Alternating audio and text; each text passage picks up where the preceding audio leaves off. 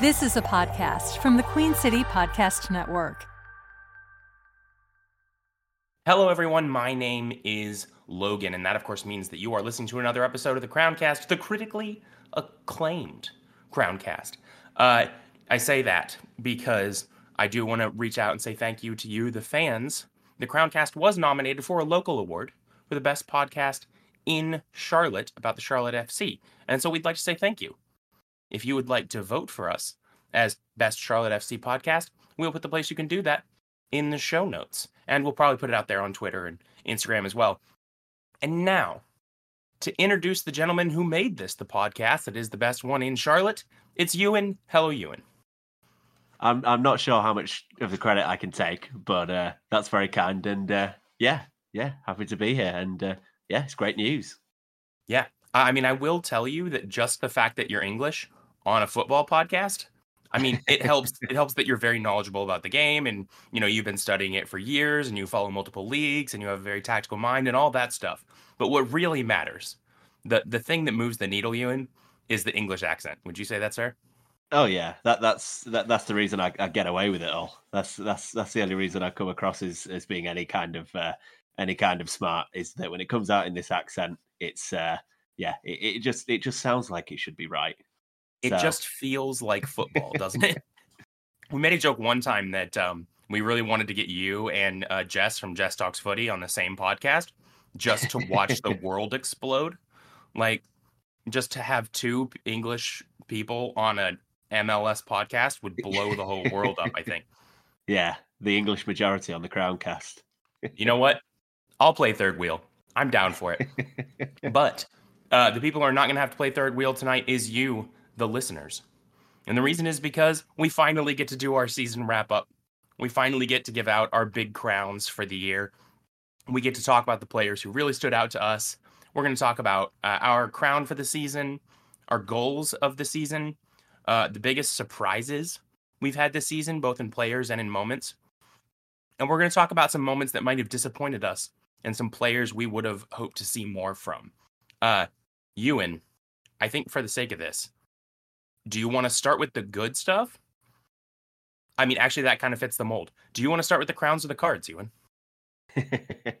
yeah, I, am I'm happy to go with the uh, with the theoretical crowns here. Go with the uh, go with the good stuff, and then obviously, I think the season left people with a little bit of a bit of taste. We've moved on from the head coach, everything like that. So, end being a bit more critical and and you know a little bit more forward looking, although it is a season review. Plus, at this point in time, if you just really want the good out of the season, uh, I will like put a marker in this podcast where you can be like, you know what, I'm good. I can stop listening to it here. I don't have to hear about the bad stuff. Well, yeah, then you can only hear the good stuff. Uh, I'm sure you know my usual sign out. So let's go ahead into the big one crown of the season, Ewan. The player who, across all of the games, stood out to you the most, who exceeded expectations, who was the man. Who do you give your crown to? Maybe an unsurprising one because it's coming from me. I, I, think most people who know me and my thoughts on Charlotte would have probably been able to predict this.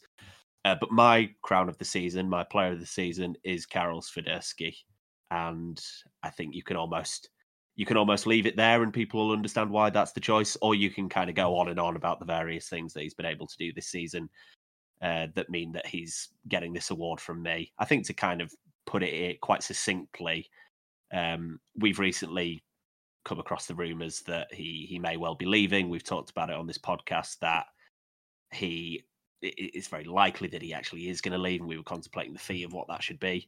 I think the way to put it is that thinking of this season without Karol Swiderski being there to provide the output and those little moments of magic, which are able to help us out in games where maybe the creativity in general is not there.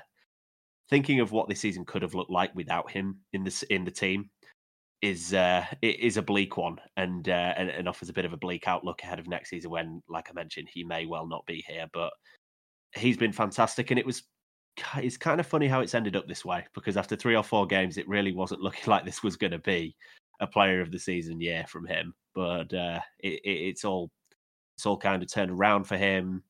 Injuries to Enzo Copetti meant that he was playing a lot of football up front. When he was playing football in behind as well, he was able to uh, he who's able to relate well with the other players and, and and come into that role a little bit more than I think he did in his first season when he was playing there. So yeah, I go with uh, with Karol Swiderski as the player of the season. Uh, you're disgustingly predictable, Ewan. but I love that about you. I know, I know that you're gonna fire fire the arrow straight and true. You're gonna tell us the the honesty. He does have, I believe it's 12 goal season out of him, and if you look across it, it's relatively well split. You know, he got goals uh, away from home, he got goals at home. He did get a fair few of them out of penalties, but he's by far Charlotte's top scorer. He delivered a couple of moments in this season that blew me away and I have to be careful because I might, I'm still flip flopping on one of our later categories that I might talk about him in this. But there was a moment in this season that he basically did everything I fought him for not doing. We've talked about how he can sometimes uh, struggle to take shots on his right. And we've talked about the fact that he is unwilling often to hit the ball first time.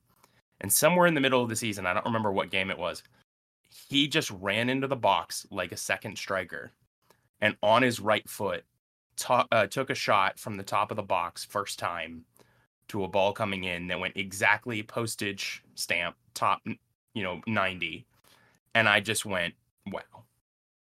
The talent that this guy has that i that i know is in there and we've talked about it before about how good his ceiling is or how high his ceiling is.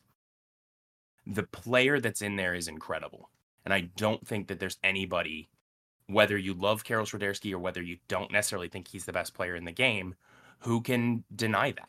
I don't think anyone can say he does not have a technical level and a ceiling and an ability to go at goal that is anything less than the top class of MLS. I think there might be some arguments that maybe he doesn't always reach that top class, but I do think it's fair to say he has it in there. Uh, you feel like there's anything I've missed there on on Karol and his performance this season? No, I think it's um like I say, you can you can go kind of on and on about the, the different individual games and the moments. I think I think the game you mentioned there was at the Columbus home game, the one 0 win, uh, where we're getting uh, behind it, with the ball over the top. The ball comes in and it's uh, it, it's a, a right footed first time shot in front of the uh, I think the uh, yeah, it's at home. It's like right the, at the edge of the penalty area. Yeah, yeah, yeah. That was that. That yeah, it's one of the many. It's one of the many, and um, yeah, it's um, it again, was the type of it was the type of shot I would describe as a thunderbolt. Yeah, it, and, would have taken some keeper to save that. Yeah, those those leave an impact on you. They absolutely do. Yeah, I'm no, going exactly. to. I'm going to jump ahead now, and I'm going to do my crown of the season there is a gentleman that I think deserves it, even though we didn't talk about him that much or give him that many crowns. I am going to go with Ashley Westwood. I know a lot of people who listen to this podcast will be like, well, you gave so many crowns to Adilson Malanda. You gave so many crowns to Kristijan Kahlina. You gave so many crowns out there. You gave so many crowns to Brecht Dejaegere, who I, I think can't really be in this conversation there is a difference between a singular performance that is explosive and is eye catching and a whole season of putting in the work a whole season of being a leader a whole season of of being the general on the field of being the person who sets up attacks of being the person who has to learn how to defend. There's a whole season of evidence of Ashley Westwood being the dad of this team just being the guy who everybody goes to, no matter what trouble they're in, no matter how badly they've screwed up. When they're happy, they go to Ashley Westwood. When they're sad, they go to Ashley Westwood. We as fans, when we think things aren't quite working correctly, we go, why is Ashley, what is Ashley Westwood doing to fix this? And you know what? 99.7% of the time, we go, what is Ashley Westwood, the captain, doing to to fix this? You can then immediately look and he's down there solving the problem he's down there moving the defense. He's down there covering uh, spaces in the team where we our lines are separated. He's down there picking Enzo Copetti up off the ground and telling him to stop play the ref and play the game.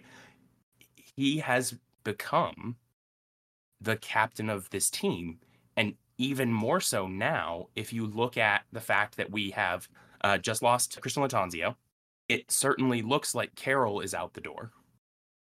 If you would have said who were the three pillars of Charlotte FC, you would have said they were Christian Lattanzio, Karol Swiderski, and Ashley Westwood. And guess what? Ashley Westwood is the one who still looks like he is a Charlotte FC man. So, uh, Ewan, thoughts on Ashley Westwood? Yeah, I think it's fair. I think it's fair. I think if I was uh, if I was doing a, a, a shortlist ranking, then he would have been second for me on this. Uh, so it's certainly fair to give him this award. Um, I think what you mentioned there, with regards to him being a steadying pre- uh, a steadying presence in the side, you you look at the team over the season and game to game, month to month, you're seeing so much change in terms of the personnel and there's different strategies being deployed. He is the consistent he's the consistent cog in that team. He was the he was the only real ever present because that you're factoring in the fact that Swiderski is is going away on his international duty and and usually missing you know two games at a time for that. So Ashley Westwood, he is someone who, and I mentioned it before, I think is playing slightly out of position in his particular role in midfield, playing a little bit deeper when I would rather see him playing a little bit higher but that almost speaks higher to his case as a player of the season, not only for the selflessness to play that role, but also for the fact that he was doing it at such a high level. I think it's a, uh, I think he's had a really, really solid season, and again, beyond the just the on the pitch stuff, as a captain, I think you have to give him an absolute A plus for that. He he's handled himself incredibly well. There's been an incredible amount of difficult stuff that's happened throughout the season that he's had to uh, you know, be the the main team representative for with the armband, and I, I think he's done an amazing job, and I, am I'm, I'm happy for him to uh, to get the uh, uh, the crown of the year from yourself, and I just hope going forward now that we have a, a you know a winter a winter break where we recruit well and we're able to play him in what I feel is his best position, we'll get an even bet even get even uh, even better version of him, and uh, that'll certainly be exciting. Yeah, we absolutely will. I mean, he's the type of guy who obviously he's not in the the the sunrise of his career, but he is the type of guy who who doesn't necessarily look like he's falling off. I'm I'm excited to see hopefully what he comes back and does next year, whether that's at the number 8 position or at the number 6 because then he will have had a whole off season to to have figured that position out, to have become that general off the pitch and and we'll see what we find. Let's go ahead and jump into goal of the season. Ewan, I'm going to be rude to you. I'm sorry. I gave you the first player of the season pick. I'm taking the goal of the season yeah, pick. And mine is is very obvious. I had all sorts of amazing goals lined up. I've been keeping tracks of goal the season for a long time. And then Kerwin Vargas on the final day of the season went, You don't know what you're talking about. And he hit a bicycle kick in playoffs. Now, the bicycle kick didn't really mean anything. At the time, it was for us being 3 1, which still kind of feels like the game is out of your hands. But Kerwin Vargas hit a bicycle kick. When when this season started, uh, who was it that hit the bicycle kick against us in like our second game that made all of the headlines? Uh, it was the Ben, Benteke scored a head, yeah, was, uh, overhead kick yeah. against us. Yeah, yeah, yeah. It was Benteke. Um, you know, we're like in our second game of the season or third game of the season. We've just been trounced by a team that's brand new.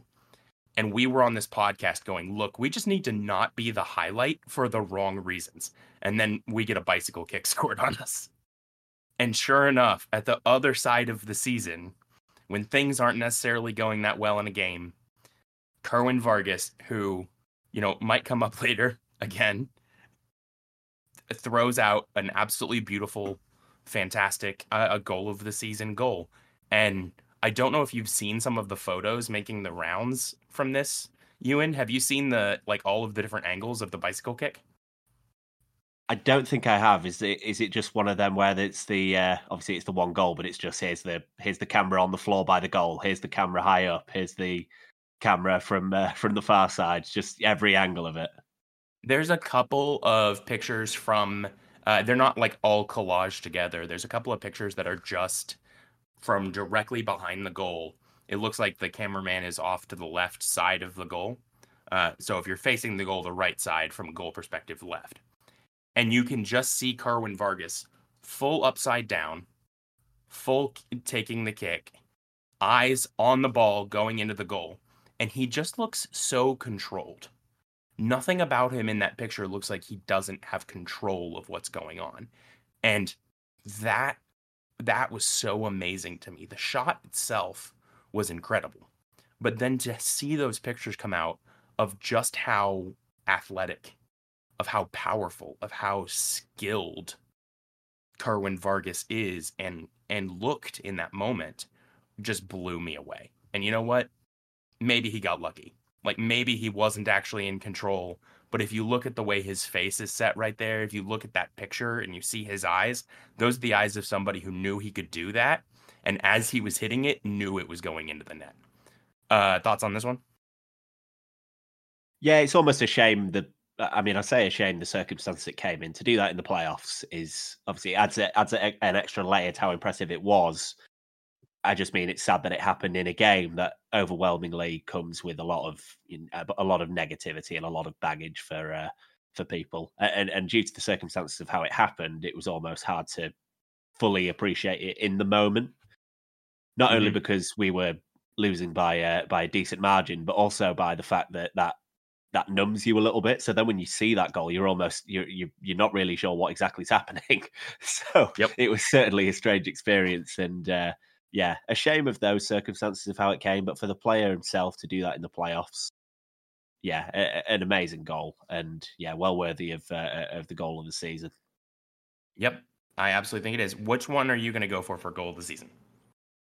My goal of the season, I was going to say, and um, it, it, it's a very personal choice because I think it, it, scratched a certain itch in terms of what I like to see from a team.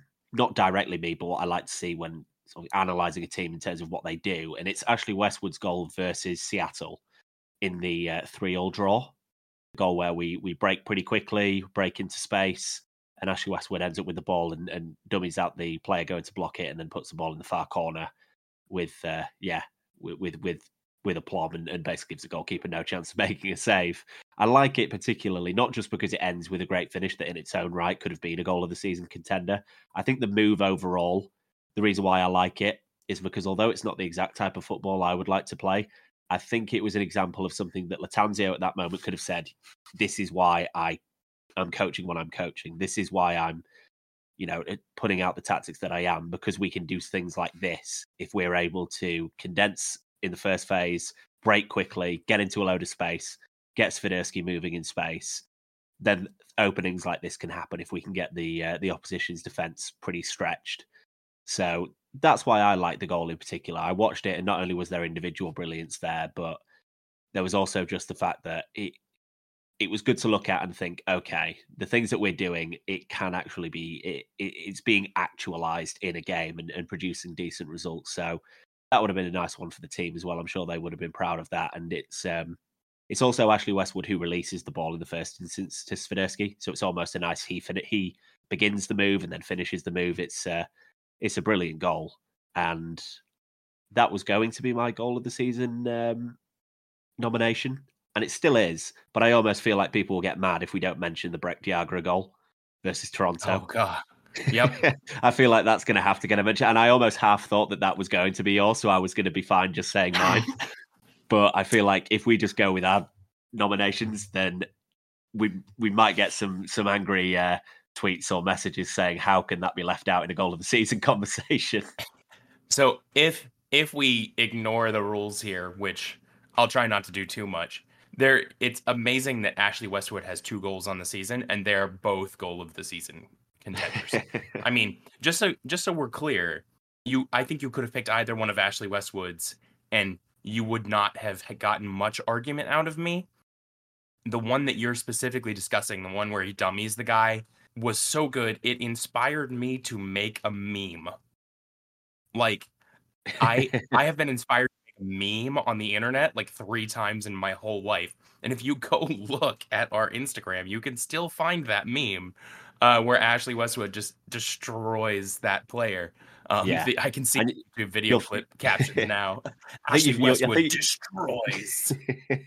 I think you find Ashley Westwood in the uh, in the in the comments of that as well. Is that the right one? Have I got have I got the right one? I think he Uh, replies. yeah, I think he is in the comments to that one. Yeah, so hopefully, hopefully he enjoyed that one. But then he had the absolute stunner, the one where the ball came out of you know the sky, and he took it first time volley out of the air, just absolute brilliance. So one thing that you said is, you know, for this team not actually having that great of results, boy, they were entertaining. Like we had some moments. yeah, we make sure we have some goal of the season contenders, and we also make sure that other teams are able to get some of their own. So, if we're we're nothing if not entertaining in in terms of moments, maybe the football in general, the stylistic stuff, a lot of the stuff that we like, maybe that can become a bit uh, a little bit subpar at times. But if you're just looking from an end of season perspective of what did the goals scored and conceded look like, we we do a good job of putting some uh, some some Hollywood stuff in there. Yeah, Charlotte FC is going to be in the highlights for better or worse. Let's go ahead and we can move on to our biggest surprises of the season.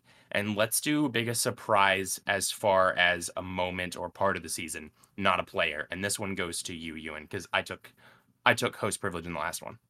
All good, all good. My biggest surprise this season, I think the positive surprises of the season have almost come in small doses. I was thinking uh, of this award and I was almost going month to month with it, thinking, okay, if this had been asked in May, I could have said this. If it had been asked in Mhm. June, I could have said this.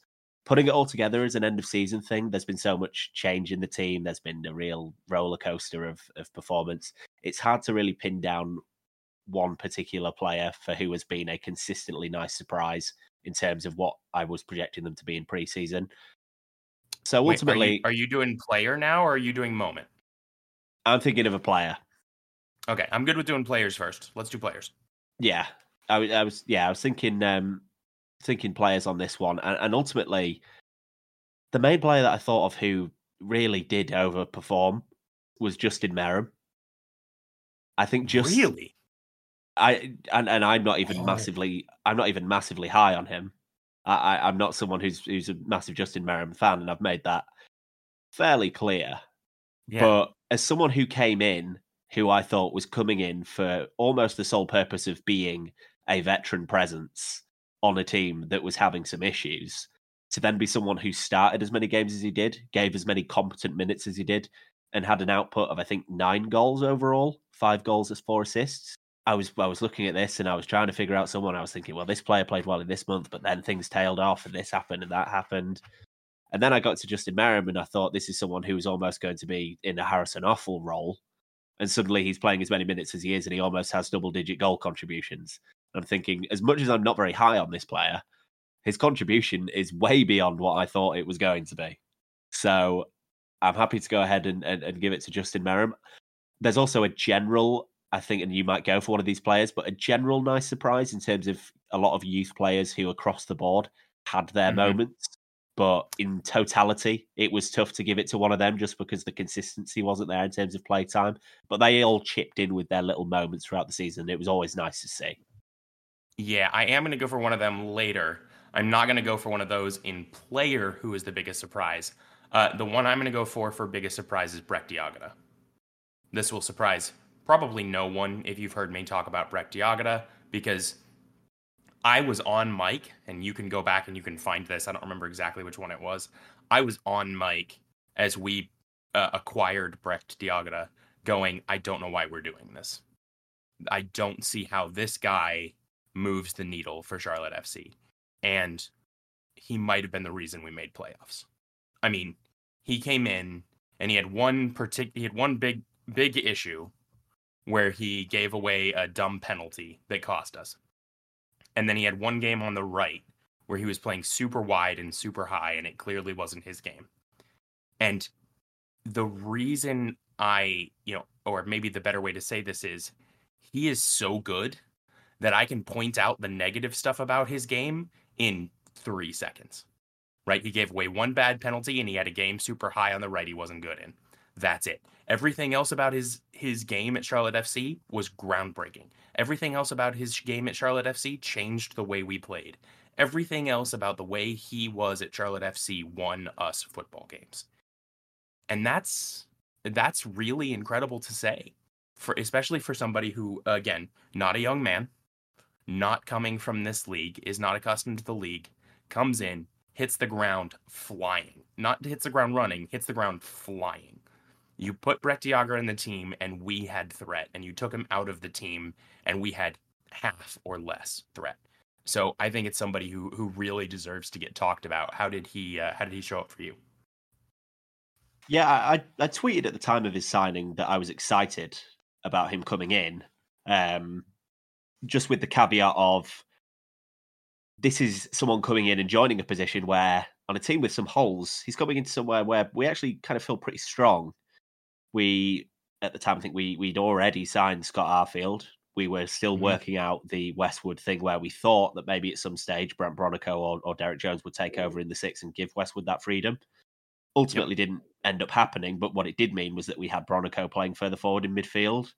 Uh, we also had Ben Bender as someone who uh, people felt could play in that role at full strength. A lot of people would have said Swiderski would have been one of those advanced midfielders. So it was uh, with with Copetti up front. So it was it was a signing where I think a lot of people were instantly skeptical, maybe not as much due to the player, but because they just didn't didn't think that it was an area that needed extra recruiting. And, and then you mm. you watch the player, and I, would had a chance to watch a, a, fair bit of him just by having a decent amount of access to League Earn, and you see that he's just very classy. He's very easy on the eye, very talented, very good in the small spaces, which is something which we really really lack in the team. And it's it's one of them things where uh, you watch teams and they maybe don't have a very good one-on-one winger. They maybe don't have a very they don't have any big midfielders. They don't have any you know real dominant strikers. And then when you watch that team so much, and then suddenly they have something they've lacked, it stands out so much that you almost feel like you're watching something you know extra not you know extraordinary and and and, and just beyond your wildest dreams almost because you watch this team over and over again and now suddenly someone is doing something that you hadn't even factored in could be possible in terms of a tactical output because no one could perform that role and suddenly he's in there doing it. So i i absolutely agree with this in terms of him being a big big performer from the point of his signing and someone who people should look forward to seeing a lot more of next season. He should be, and, and we're in the middle of trying to find a new head coach. He should be a central part of the plans of whoever takes over next season. Yeah, he is. You know, I because I have so much Arsenal history, I'm going to link it to a time at Arsenal uh, because it's it's one of the the brightest things I can reach for, and that is not that long ago. Arsenal were playing a striker by the name of Alexandre Lacazette, and Alexandre Lacazette's a good footballer. Like, I don't think there's anybody out there, especially if you look at his record since when he's been in Ligue 1, that would say Alexander Lacazette is a bad footballer.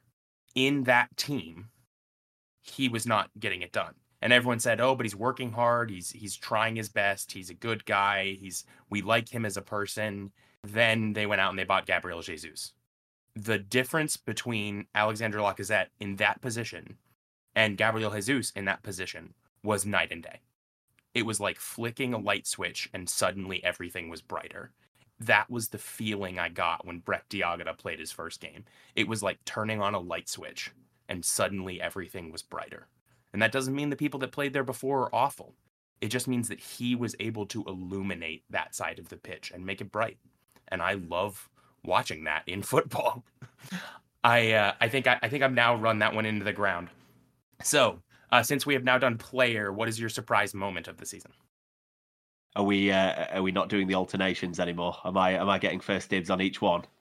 Oh no, wait, this is me. You're right. Ah, uh, so I you know I felt well, I, have been talking for a while there, and I know people don't want me to talk. You're a very much. generous host.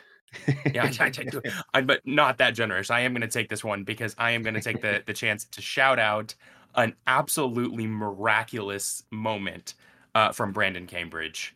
Uh, I believe this is the Columbus game. Correct me if I'm wrong. Columbus at home was Brandon Cambridge. Uh, Columbus at home was the Swiderski goal um, that we mentioned earlier. Um, the Brandon Cambridge. Um, Brandon, oh, Chicago Fire at home. Ignore me. Yeah, you're uh, uh, getting your C teams wrong. Yeah, mixed. I got up. my, I got my C teams mixed up. uh, this is this is a young guy who basically got thrown into the firing line. Right at this point in time, we have McKenzie Gaines, we have uh, Kerwin Vargas, who at this point in time in the season isn't firing the way he was at the end of the season. We have Justin Meram. We have uh, a couple of other people as makeshift maybe options on the wing. I think we had just played Karol Swiderski as a right winger because we did not know what to do with ourselves. Brandon Cambridge essentially gets forced onto the pitch as a kid and he looks at a stadium full of people. There aren't that many people in the world who get to play in front of a stadium of 36,000 people. We take it for granted because it happens at every single game. But there are maybe two, are there maybe three teams in the MLS that get that level of of support at every game? It's us, Atlanta, and can you think of another one, Ewan? Yeah, it's um, it, it's a small group if you're talking just in terms of numbers. It and maybe one of the LA teams gets it. Right. That's it. Not that many people get that opportunity at all. And he did he came on that pitch and it didn't overwhelm him. It didn't it didn't break him. It didn't scare him away from the moment. And he took that that brilliant double moment where he scores twice late on and he he puts his trust in his feet and and goes and wins us a game that will be something i remember forever i mean like that when i was there in that stadium as that happened watching him take those players on and slot that ball away that one that one is burned in my memory. And so i think that will be my surprise moment of the season. Uh, how about you? Uh, my surprise moment of the season is one of the funnier moments I think I've seen for a team that I was had a rooting interest for, and that was the uh, the, the Leagues Cup game that we won against the Houston Dynamo. I think if oh. anyone if anyone remembers this game, which uh, you know it's one of not only is it one of the big surprises, but um, it, it's also just generally one of the the happier games of the season because it was a big win, a big moment, and got a lot of people excited. Um, but the general, I, I, say anyone remembers this, if, if anyone remembers the actual details of the game at large, it was a fairly underwhelming performance. I think up to the point where we were one 0 down in the uh, in the 80th, around the 78th, 79th minute. We'd maybe played good enough for a draw, but we're one 0 down. You can't really have too many complaints. And then suddenly a ball over the top to Patrick Agyemang, which he's left in an amount of space which you absolutely cannot leave him playing mm-hmm. a high line like that with a uh, with a centre back who's just not going to be able to keep up with him, and suddenly it's a massive bailout and it's one all. Following one minute later, one of the it's an all timer kind of comedy own goal moment from Houston, and yep, it, it like we're talking surprise moment of the season. If you want genuine surprise whilst watching a game, we're watching highlights of the equalizing goal, and then suddenly we're cutting towards the opposition goal where no Charlotte FC players are near it, but somehow the ball is going into it. As far as surprise goes, I, I, don't think that can be topped as a what is that? Hang on, what's going on? And you're celebrating, but you don't actually know what's happened. Is still kind of at a loss talking about it now, how it happened. As soon as I remembered this, I was like, yeah, I, I can't put anything else down here. It's it's almost it's less. It's a different route to where you've gone down. Yours is a very pure, happy surprise. This kind of mm-hmm. is as well because it was a great moment, but it was a genuine shock as to what had happened.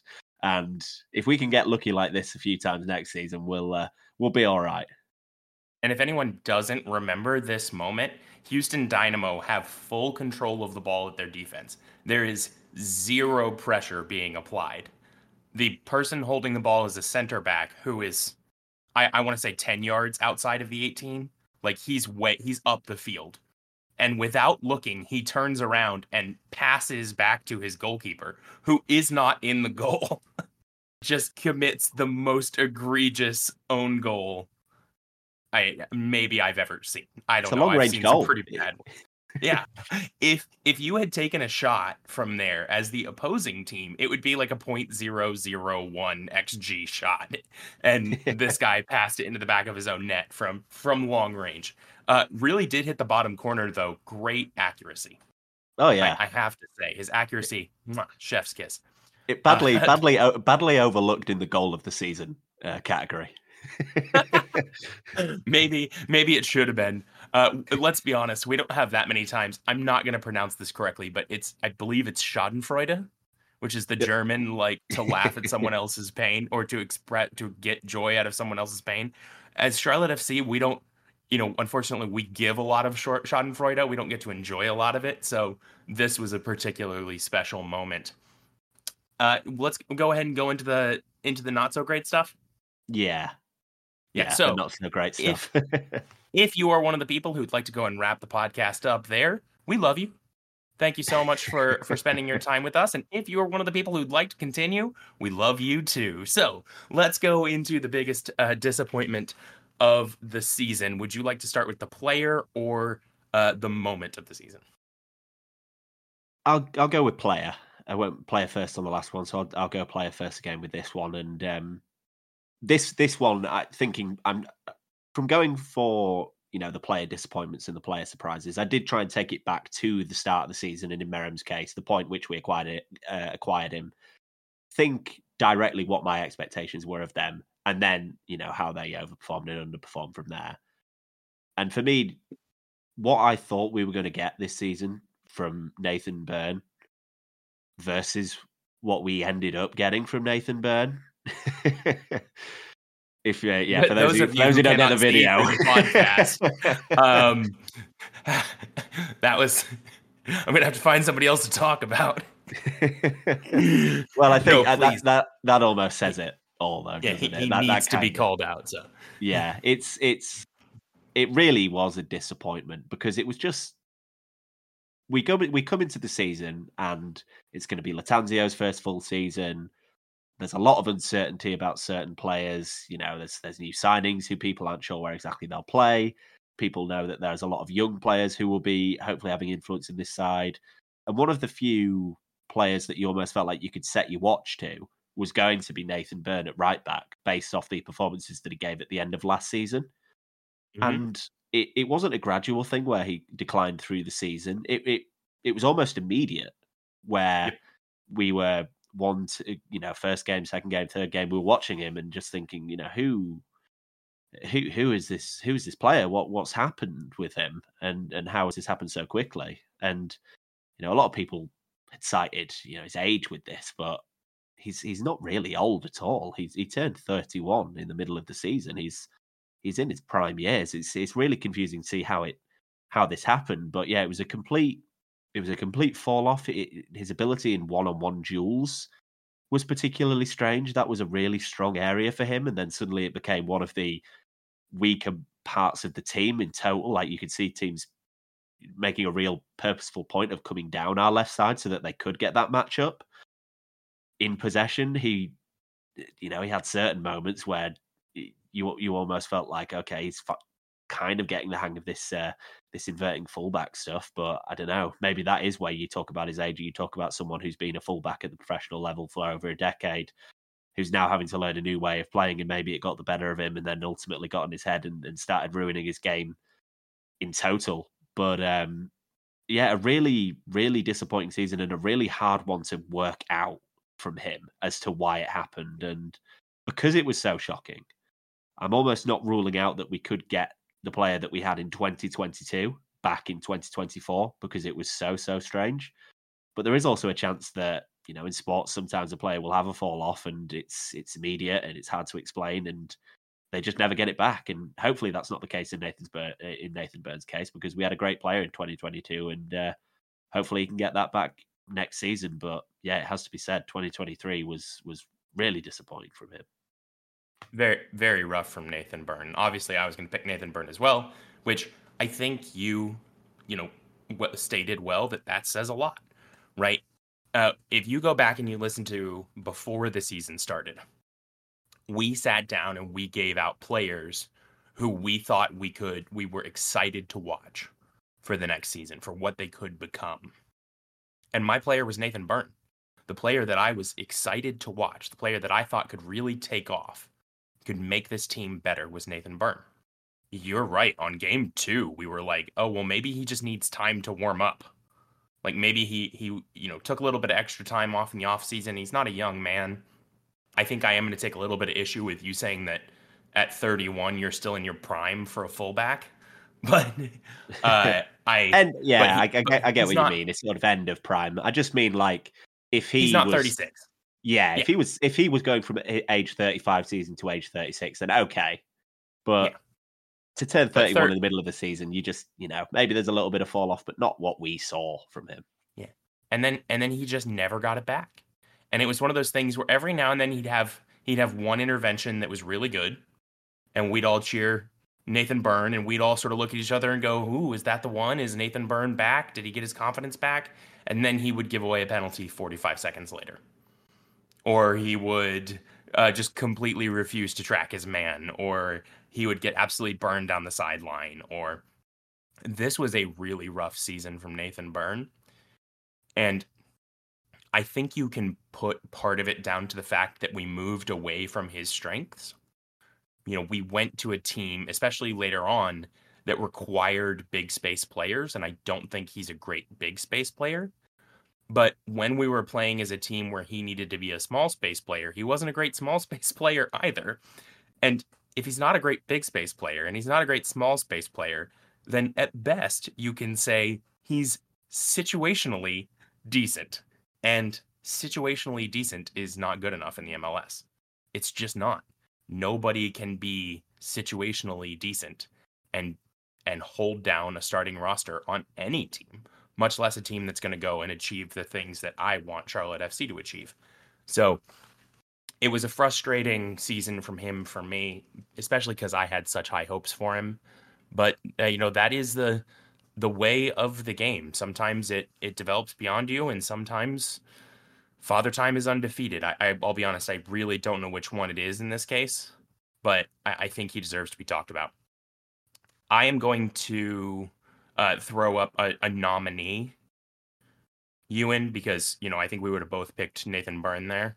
I'd like to get your opinion on uh, Bill Tuiloma as as biggest disappointment of the season because he came in as somebody who should have been forged in the MLS, somebody who should have been battle tested, somebody who should have been ready, and he was a nothing. His performances were so empty of of joy for me that he just felt like he was basically never there. Yeah, it's it's. I mean, we didn't have last season with with Bill Tuiloma. Obviously, he he signed um, not too long before the start of this season, so it's different from Nathan Byrne in that case because we saw Nathan Byrne playing well in a Charlotte FC jersey to refer to. But it's kind of similar in the fact that when you looked at the profile of Bill Tuiloma, you looked at his history as a player and just kind of pieced it all together. You felt similar with him in the fact of, okay, this is someone who we feel is very high floor. We feel like what we're getting here is is certainly going to be a level of competence that maybe as we as we move as a team, maybe we'll look to to upgrade on this. But we get we feel like again, I'll use the same phrase. You can this is a player we can set our watch to. We understand that he's going to be someone who we can rely upon, and you know that that that absolutely didn't happen. We we got a lot of issues with him straight away. There was a lot of errors leading to goals to the point where you know we we're trying out almost you know everyone at centre back. I think Nathan Byrne himself even played a game or two at centre back during the season. I mean, I know he played at least a couple games at centre back this season. I'm trying to remember how many in total it ended up actually being. I know I, obviously we ended the season with Andrew Privett playing in that position. Jan Sobociński, who never really seemed like someone Lattanzio particularly liked, he ended up getting some games there. It, it, it, the Bill Tuiloma issues ended up having a real knock-on effect with the squad because we just had a bit of a merry-go-round going on with uh, with the centre back position. So yeah, again, it, similar in the reverse way to Justin Meram. You sign someone, you have a fair understanding of, of what you think you're going to get from that player, and in Meram's case, it was an overachievement, and with Bill Tuiloma, it was a uh, yeah, disappointing underachievement, and uh, yeah, just just overall disappointing. So I think it's fair to to mention his name there, but at the same time, not ideal circumstances to ever be joining a club in. I think maybe Yeah. you give him a little bit of you give him a little bit of leeway with that, I suppose. But ultimately, yeah, it, it- he he didn't perform to the level that anyone would have been hoping for. So let's go ahead and let's go on to biggest uh, disappointing moment of the season. I think there's some big ones that are fresh in our minds that stand out, but the one that is is going to be fresh in everyone's mind and really hits for me is when we give away the final goal away at Miami. This is a game that I have talked about in previous podcasts, sum up our whole season. Our our entire season of Charlotte FC 2023 played out in Miami away from home we had every opportunity to go take glory. We finished our chances. We got ahead. And then we crumbled. And there's really no better way to say it than the the disappointment of how many times, how often this team just crumbled under pressure. How many times they had points and gave them away past the 85th minute how many times they had points and they gave up a stupid penalty to to throw points down the drain. This team did it like nobody I've ever seen this season. But that one, that one really mattered. That one could have been it. That one could have been where we secured playoffs. We had the opportunity. We were ahead. We had every advantage because they did not have Lionel Messi at the time. And we couldn't do it. We could not shut the door on a victory. And that is just what our season felt like. And in that moment, I, I said out loud, if this was the last game of the season, it would have made sense for Charlotte FC. It would have been right. It would have been poetic. And I, I don't think I have been more disappointed in this team than that moment, despite the fact that that particular moment happened quite a few times. You and thoughts on this moment, or do you want to jump to your disappointing moment of the season.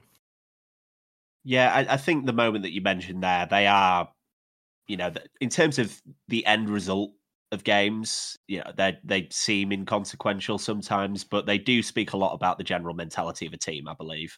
I think you can gauge a lot from moments like that, and and you know, believe me, it's it's something that head coaches and coaches in general absolutely will place an emphasis on because it's a reflection of them. Because anything which comes for you know anything that relates to a culture or a mental toughness is always going to come back to them.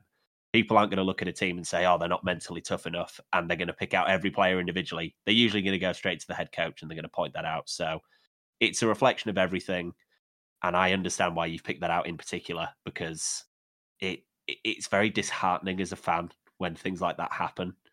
So as much as it's maybe inconsequential, like I say, it, it really does matter and it matters to fans and it matters to coaches. Yep. What will be your moment for the season? Your your disappointment of the season? Yeah, I, I was going through this and thinking about it, and you know there were general disappointments from a tactical perspective, which you know things that didn't develop over the season, which we'll have a lot of time to get into, and we've gotten into over the season. But in terms of actual moments, you you go through all of the blown two uh, two goal leads, and you try to uh, you tried to decipher them down into the one which you think was, uh, you know, which ones in particular really kind of irked you. And I think the one which I was most disappointed in was the second half away from home against New York Red Bulls in the game where Ben Bender has the two goals, which put us 2 0 up. I think the 2nd mm-hmm. half of that game, as a moment in the season, I think is the most disappointing for me because that is a team, and in that moment, they were a team, especially that had no right when going 2 0 down to be able to bring a game uh, bring a game back like that. It was the manner of the goals, it was the manner of the performance, the idea that we would be 2 0 up in a game that we had decent control of, and then we would retreat in the way that we did and make the tactical adjustments that we did to become so defensive. There were games this season where we blew two goal leads, where we were playing good sides and they were having moments of quality whereby very disappointing to lose a two goal lead, but okay. They've earned the right to, to get a point from this game.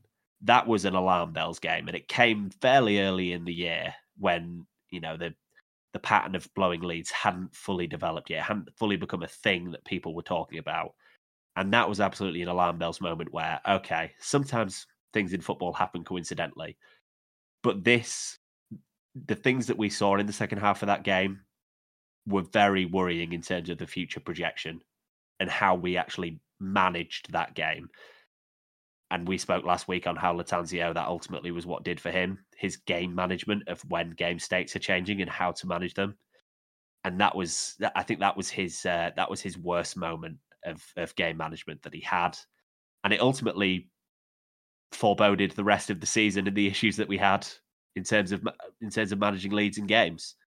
So I look back on that moment, and not only was it really disappointing at the time, but it was such a it was it was such a kind of beaming beaming light as to you know this this is going to be the issue the rest of the way. You'll hope this gets sorted, but ultimately it will. I think it's fair to say that it it came to define the season, and that was the worst example of it. So yeah, that would be my disappointment of the season, and yeah, it was just it was really really awful. I I I, I did a bit of a rewatch of this on, on before when I was coming up with my answer for this, and it, it, looks even worse, especially when you compare it to the first half when we have such a decent amount of control. It's just it, it, it's yeah, it's really bad. I wouldn't recommend and anyone else do it. Not not that it really matters because like I don't think it was a goal of the season level goal, but that could have been a defining goal for Ben Bender. You know, I think that the result of the game takes a little bit away from the fact that I, I don't think it was goal of the season. I don't think it should be in that argument, but it's probably in the next tier of best goals scored by Charlotte. Oh yeah. So, uh, I think we are going to go ahead and start to wrap it up there. Uh, as usual, despite the fact that we thought this one might be a little bit short, we've gone a little bit long.